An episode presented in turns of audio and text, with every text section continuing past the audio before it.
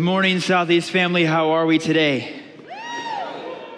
So glad that I can be here and can share today. We are continuing our series, Return, talking about getting back to the basics. And so far this year, we've talked about generosity, we've talked about prayer, we've talked about getting into the Word, and I'm so excited that for the next three weeks we get to talk about worship. I love worship. I love worship. It's a passion of mine, and it's something that I have grown up with for just about my entire life. I grew up in a church. I was a, a pastor's kid, and so I lived at church. And when I was very young, they put a guitar in my hands and they said, Here, learn this. You obviously have a, have a passion around it, so we feel like you should learn how to play this. And uh, by the time I was in sixth grade, I was leading worship in our church. And if you were to come to me and you were to say, Hey, here's my sixth grader, They've been practicing how to play the guitar. They know how to sing. If you were to come up to me and say, Here, let's have them lead worship, I would say, You're absolutely crazy. but someone took a chance on me. And uh, I'll share a little bit of more of my story later on. Before we dive into the message, I just have a picture I want to throw up on the screen. That is my family. That is my wife, Jordan. We've been married for six years now. And uh, Pearson is four years old. And that little guy there is now six months old. So the picture's already dated. He looks very different than he does now. And I am the proud dad of baby Jesus.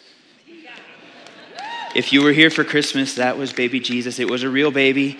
And we crossed our fingers every service that he was not going to ruin the moment. And I, I may be biased, but I think he did a great job.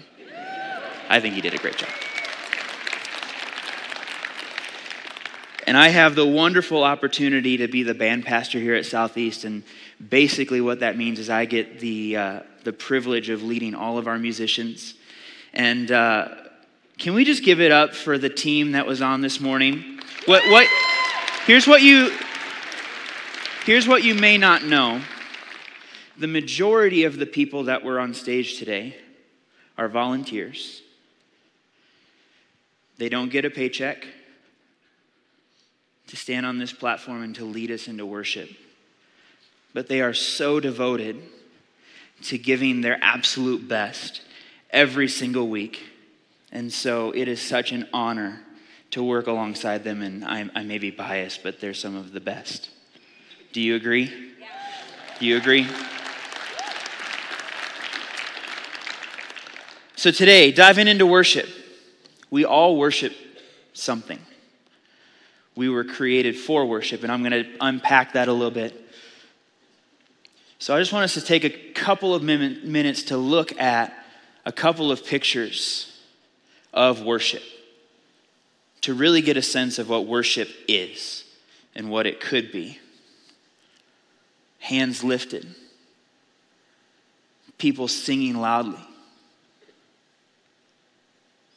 giving God what he deserves. We can keep going, we can just cycle through.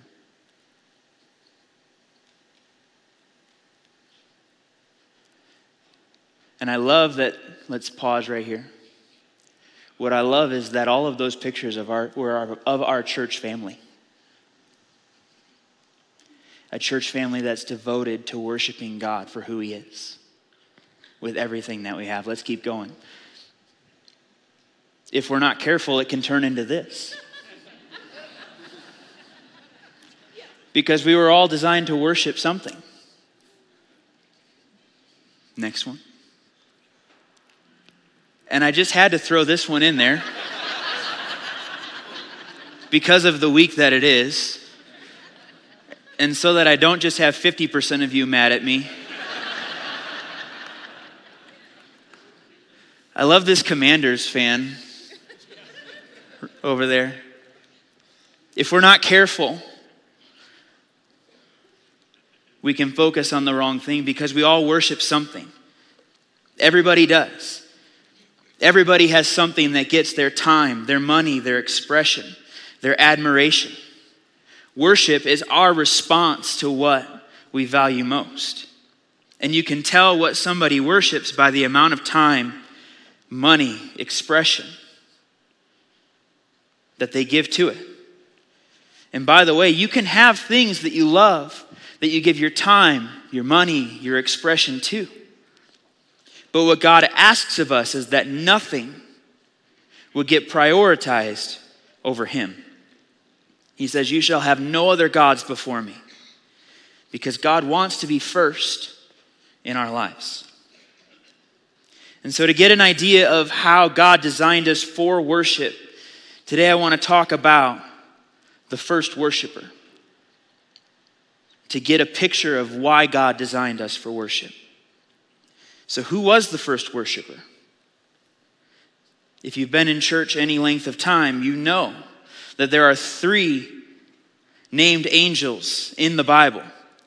By the way, these are the three things that we've been talking about most recently in our series this year. And they're the three areas that we include in every service that happens here at Southeast.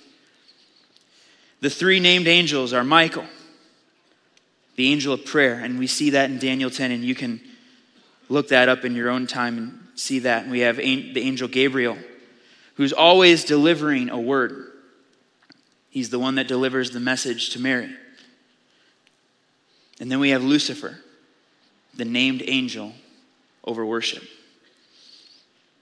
And I love that here at Southeast, we have all three of those areas designed, woven into the footprint of our entire service. We have worship, we have prayer, and we have the Word. And so today I'm going to teach on a couple of places in the Old Testament and a couple places in the New Testament where we see the role that Lucifer had. And the first is in the book of Isaiah, chapter 14, and the second in Ezekiel 28. So we're going to go to Isaiah 14 first. And if you read, if you have a paper Bible, you may see that the title is that this is written to the king of Babylon. That's what the heading says. But if you look closely, I would submit to you that it's more likely written to the spirit that's within the king of Babylon. So let's read that together. Isaiah 14, chapter 12. It says, How you are fallen from heaven, O day star, son of dawn. How you are cut down to the ground, you who laid the nations low. Now, many scholars or theologians believe that this event takes place between Genesis chapter 1 and Genesis chapter 2. And the Bible doesn't say specifically, so it is just that. It is just a theory, it's a thought process of when this may have happened. Because in Genesis chapter 1, verse 1, it says, In the beginning, God created the heavens and the earth. And the earth was without form and void, and darkness was over the face of the deep, and the Spirit of God was hovering over the face of the waters. Just a thought to ponder what was the darkness that was over the face of the deep? Isaiah 14, reading on in verse 13. It says, You said in your heart, I will ascend to heaven above the stars of God, and I will set my throne on high. I will sit on the mount of assembly in the far reaches of the north. I will ascend above the heights of the clouds, and I will make myself like the Most High. And that's why we must be very careful about what we worship. Because if we're not careful, what we're actually doing is the exact same thing that Lucifer did before he was cast out of heaven. Isaiah 14 says, Your pomp is brought down to Sheol, and the sound of your stringed instruments. Again, many scholars believe that Lucifer didn't just play an instrument, but he was an instrument. The second place is mentioned in Ezekiel, written to the king of Tyre. And again, it's most likely written to the king or the spirit that's within the king of Tyre. So let's turn to Ezekiel chapter 28, where it says, Son of man, raise a lamentation over the king of Tyre and say to him, Thus says the Lord God, you were the signet of perfection, full of wisdom and perfect in beauty. You were in Eden, the garden of God. And right there we see that the king of Tyre wasn't actually in Eden, the garden, but who was? Lucifer. And it says, Every precious stone was your covering sardius, topaz, and diamond, beryl, onyx, jasper, sapphire, emerald, carbuncle, and crafted in gold were your settings and your engravings. And I was preparing for this message, and Tom came into my office, and I was sharing a little bit of this, and he goes, Wow, that's amazing. But did you know that that was also what was chosen to be and instructed to be in the garments of the high priest? So not only do we have Lucifer who has these precious stones in him, but once he's cast out of heaven, the high priest has these stones in his garment as well. And you can read about that in Exodus 28. And reading on, it says, The workmanship of your timbrels and pipes was prepared for you on the day that you were created. Timbrels are basically just cymbals. So not only was Lucifer strings, but he was timbrels, he was cymbals, and he was pipes. Those are the three types of instruments that we have. There are three types of instruments in every band, in every orchestra. We have stringed instruments, your violins, your violas, your cello. You have your percussion, drums, cymbals. And you have your wind instruments, all of your horns. Lucifer was all three of those built into him. He was designed that way. Not only did he have all three of those instruments in him, but Ezekiel 28 in chapter 14, it says that you were anointed as a guardian cherub, for so I ordained you. God ordained and anointed music. He put an anointing on music. And that's why music has such great power. And I would argue with you that that's how God designed it to be. He designed music to have great power. And that's why, if we're not careful, we can underestimate the power of music. On both the bad side and the good. I'm not telling you how to live your life, but I really do feel that now, in the day and age that we live in, we have to be very careful about what music we invite into our lives. Because, in the same way that God designed music to have such great power for good, for us to be able to worship Him, the enemy can use that same power of music and he can distort it and he can turn it into something that will wreck us if we're not careful. Continuing on. It says, You were on the holy mount of God. You walked among the fiery stones. You were blameless in your ways from the day that you were created till wickedness was found in you. Through your widespread trade, you were filled with violence and you sinned. Lucifer traded something that was created by God and was to be used only for God and he traded it to be used for something else. It says, So I drove you in disgrace from the Mount of God, and I expelled you, guardian cherub, from among the fiery stones. Your heart became proud on account of your beauty, and you were corrupted, your, and you corrupted your wisdom because of your splendor. So I threw you to the earth. I made you a spect- I made a spectacle of you before kings. And we have where Jesus talks about that in Luke 10, where he says, I was there. I saw it happen. And I would submit to you that it was probably one of the worst action movies you could ever try and create.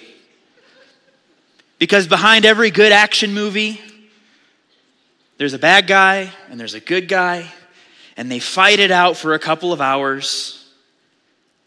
And sometimes the bad guy wins, and sometimes the good guy wins, depending on if there's to be a sequel. and they want to make more money.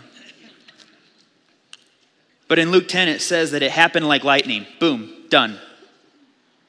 God cast him out to the earth. Done. It was as fast as that. It'd be the worst movie.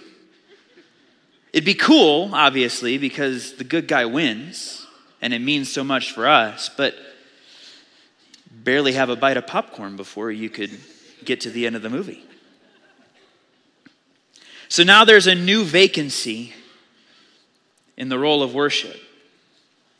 And what I want to wrestle with today is why did God not put another angel in the role of worship leader? Who is the new worship leader? Well, it's you. And it's me. And it's not just the people that we put on the platform to lead us in worship, because we all worship something. You and I are the new worship leaders. It was an angel job that he didn't find an angel replacement for. God could have. He could have named another angel and said, Here you are. You're the new angel of worship. But he doesn't. In fact, God designed you and me with the same three instruments that Lucifer had right here in your neck, you have two strings called vocal cords that God very intentionally placed right here in your, in your throat. And He filled your lungs with breath so that you could sing with wind What about percussion? We gave us hands. Right here, we have our own percussion instrument. God designed you with all three of the instruments that He designed within Lucifer. So you were designed for worship. And the question is are you doing it? And if so, because I believe we're all worshiping something. Are you worshiping the correct thing? So today I want to talk about three points if we're going to take seriously the role that we play as the new worship leaders. And so today I'm going to go through how, why, and what is our response. First is how. God made me from Him. And to create something is to form something out of nothing. In Genesis 1, verse 3, it says, And God said, Let there be light, and there was light. There was no light before.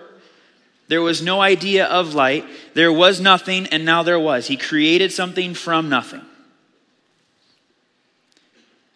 The second is to form something out of something.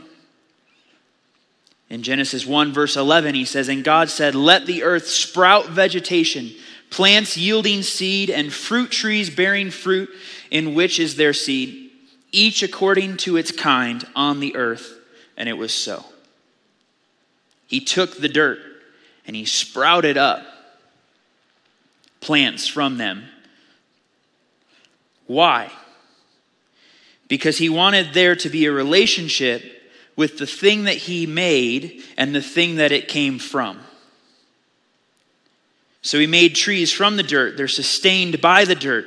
And one day they will return to dirt. And the same is true with Adam and Eve. God created Adam and then he made Eve out of Adam because he wanted there to be a relationship between the two. Genesis 1, verse 26, it says, Then God said, Let us make man in our image, after our likeness. Why? Because he wanted us to be made from him, sustained by him, and one day will return to him. And I know what you're thinking. We were made from the dust. And you're correct. Our body was made from the dust, and it's sustained by the dust and one day we return to dust, but not our spirit. Our spirit was made by God, it's sustained by God, and one day we will return to God. That's the how. Why? Because God made me to be with Him. God never wanted there to be a religion or an institution. He wanted a relationship with you. As I mentioned earlier, I grew up in, in the church. I was at the church literally six or seven days a week throughout my entire life. And I accepted Jesus into my life when I was very young. And I could still, even though I was probably only five, could tell you where I was and what it meant to me. I was baptized when I was a little bit older and understood more what Jesus had done for me on the cross. But even though I was raised in the church, I was constantly in church. It wasn't until I was a junior in high school that I understood what it was like to have a relationship with God. When I was a junior in high school, I was driving down the road. I was listening to a song that we were getting ready to do. And as a musician, listening, I don't recommend listening to the song for the first time when you're driving to church to play the song is not really wise, but that's what I was doing. I don't recommend that. And there was a part in the song where the person leading the song says that there are people listening to this that have never experienced the presence of God. The thick, tangible presence of God. You may know about God. You may even have a relationship with Him, but you've never experienced God's presence. And today, God's going to change that. He's going to pour out his presence over you. And that was the first time that I remember God's love pouring out. I had to pull over, I couldn't drive at that point. It was very unwise. That was the first time that I really remember having an encounter with the creator of the universe who wanted to know me and wanted me to know him in a way that I never had before.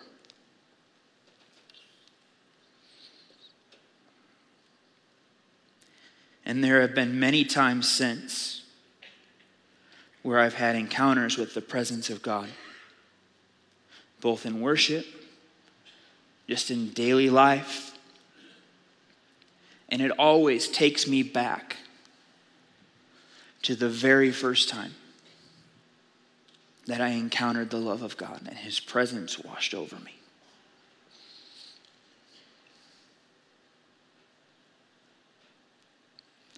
And I would submit to you today that God wants that with you. God wants that with you. He wants a relationship with you. Ephesians 5, starting in verse 31, it says, For this reason, a man will leave his father and mother and will be united to his wife, and the two shall become one flesh. And we use this scripture a lot in weddings. But if you take a look at the next verse, you can see that he's not actually talking about marriage in the same way that we use the verse for. He actually tees it up and then he switches on us. And in the next verse, he says, And this is a profound mystery, but I'm actually talking about Christ in the church. God's saying, I would sure love to have that with you.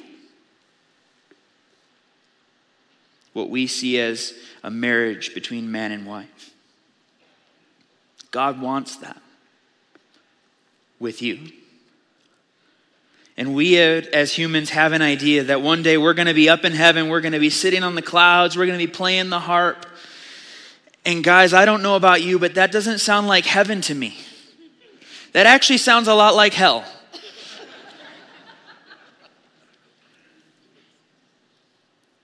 So, next, I want to talk about what is going to happen. Well, God's going to put out his arm and the capital C church is going to be returned to Jesus in a wedding ceremony where, where the two will become one again and will be united forever. And after the wedding, there's going to be a marriage supper of the Lamb, and Revelation talks about it in chapter 19. And we read in verse 6, and it says, Then I heard what seemed to be the voice of a great multitude, like the roar of many waters, and like the sound of mighty peals of thunder crying out, Hallelujah, for the Lord our God, the Almighty, returns. Let us rejoice and exalt him and give him glory, for the marriage of the Lamb has come, and the bride has made herself ready. Moving on to chapter 21. In verse 9, it says, Then came one of the seven angels who had seven bowls full of the last seven plagues and spoke to me, saying, Come and I will show you the bride the wife of the Lamb. And he carried me away in the Spirit to a great high mountain and showed me the holy city, Jerusalem, coming down from the heaven.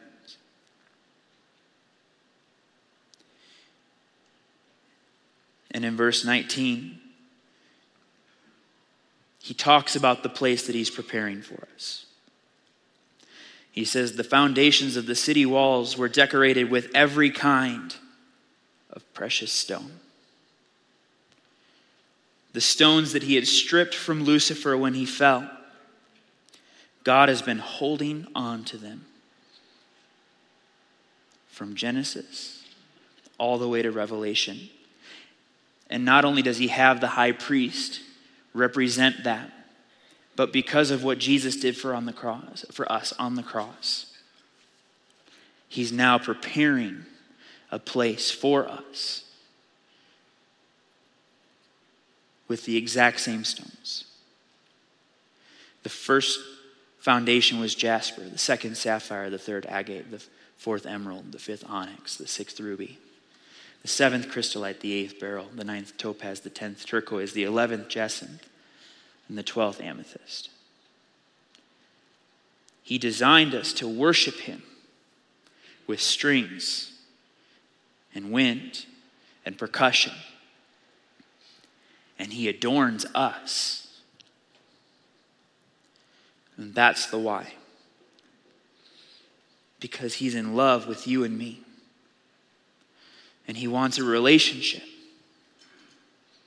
So, last is our response God made me from him to be with him so that I could love him back. John chapter 4, verse 23 says, But the hour is coming and is now here for, the, for when the true worshipers will worship the Father in spirit and in truth. Worship is a created word. There just wasn't an English word for the Greek word worship. And so, worship in the Greek is proskuneo. Going to have them wait to put up the definition because, to be honest, us in the Western world don't like the definition because it makes us feel uncomfortable. But do you know what it is? It's to kiss. Or more accurately, to kiss the hand, like a dog licking the hand of its master. It's to honor. in the same way that a dog jumps up to kiss your hand. That's the word that we created for worship. In our family, we have a dog. His name is Griffin. And to be honest, we got him a little bit too soon after we had put our last dog down. Because Griffin, Griffin drives us crazy. He's young, he's learning, he countersurfs. And our other dog didn't do that. But whenever we get home from anywhere, before we walk into the house, when we're out in the garage, we can hear Griffin. He's barking, he's howling, he's waiting for us to come into the house so he can greet us.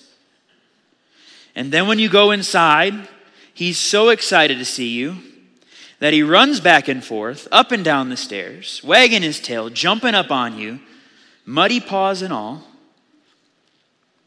licking your hand, howling, barking. You know what he's saying? He's home. He's home, he's home, he's home, he's home, he's home. He's home, he's home, he's home, he's home, he's home.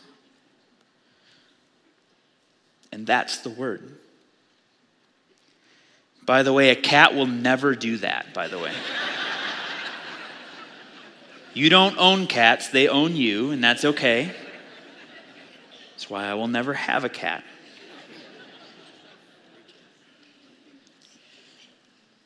Going back to John chapter 4, it says that this is what the Father seeks. He's seeking such people to worship Him. He's seeking. He's home, he's home, he's home, he's home, he's home. He's home, he's home, he's home, he's home, he's home. I can't wait for Sunday. I can't wait to come to church and I want to be in the front row. He's home, he's home, he's home. Because God wants to have an encounter with you.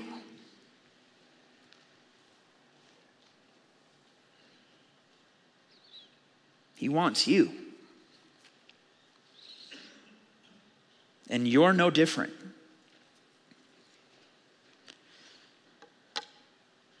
Just think about if you were to come home from a long trip and you're in the airport. You're all by yourself. There's absolutely no one there to greet you when you get there. Everybody else has family and friends and balloons and excitement, and you're just there by yourself, baggage claim. There's nobody to hug you, nobody there to greet you. Think about that.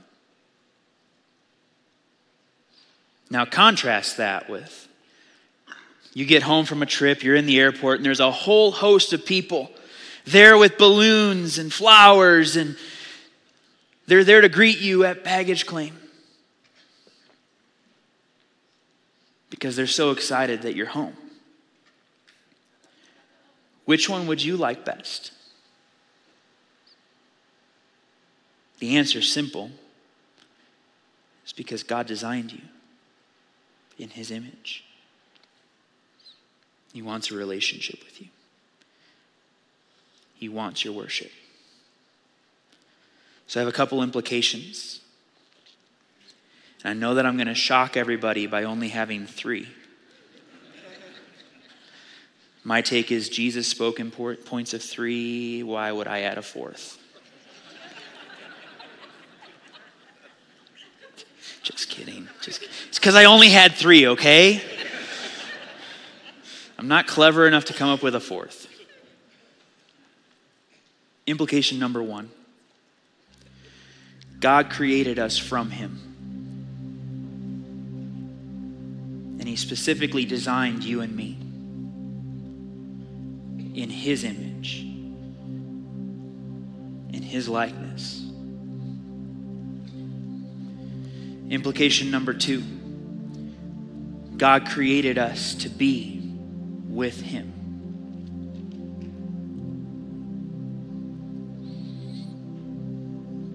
And implication number three God created us to love Him back.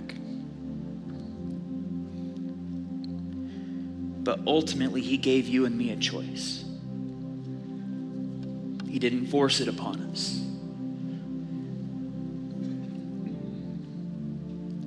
And it was all made possible by what Jesus did for us on the cross.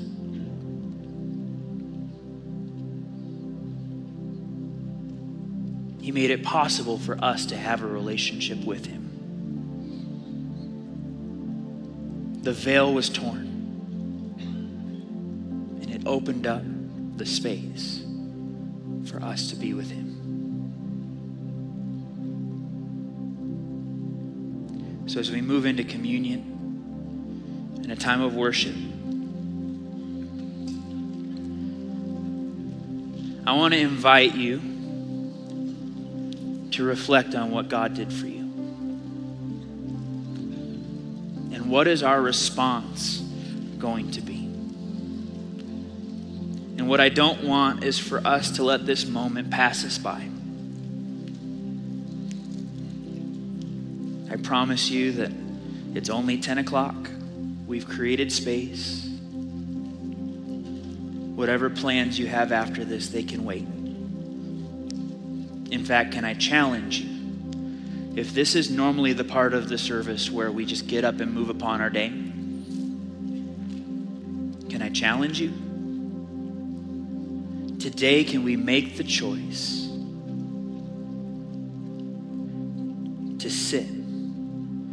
His presence and give Him the worship that He deserves? God's not going to force it on you because he gives you the choice. So I'm begging you, actually, don't get up, don't leave.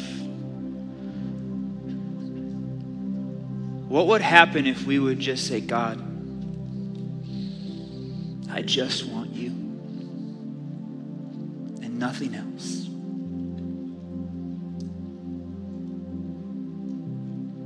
What would your week look like if instead of listening to whatever it is you listen to on your way to work, your way home from work,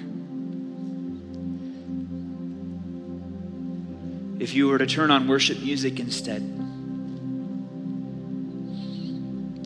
God, today is yours. I'm yours. I want you, and I want nothing else. And if you don't know where to start or where to look, please email me, aaron.smith at southeastcc.org. I'll send you some stuff. Because God wants you.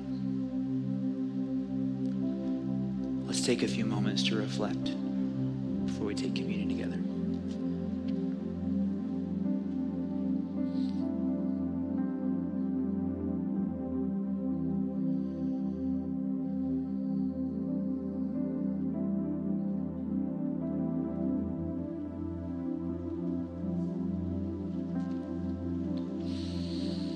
On the night Jesus was betrayed, he took bread and he broke it. And he said, This is my body, it's for you. Whenever you eat of this bread, do it in remembrance of me. Let's take the bread.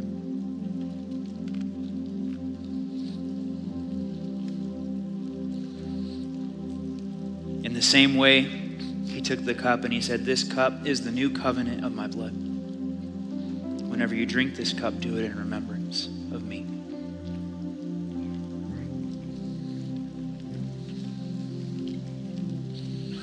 God, I thank you for your presence in this place today.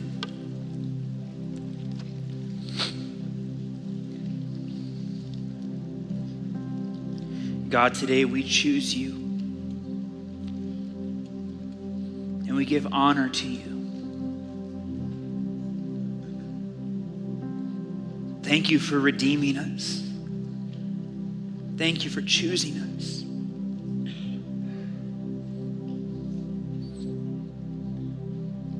God, because you gave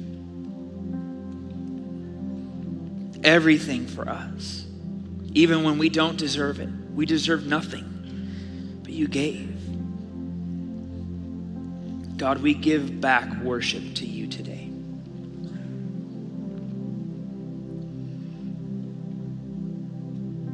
Holy Spirit, would you come and have your way? We thank you for your presence. And we give you permission to come and do what only you can do in these next few moments that we have together. And it's all because of what Jesus did for us.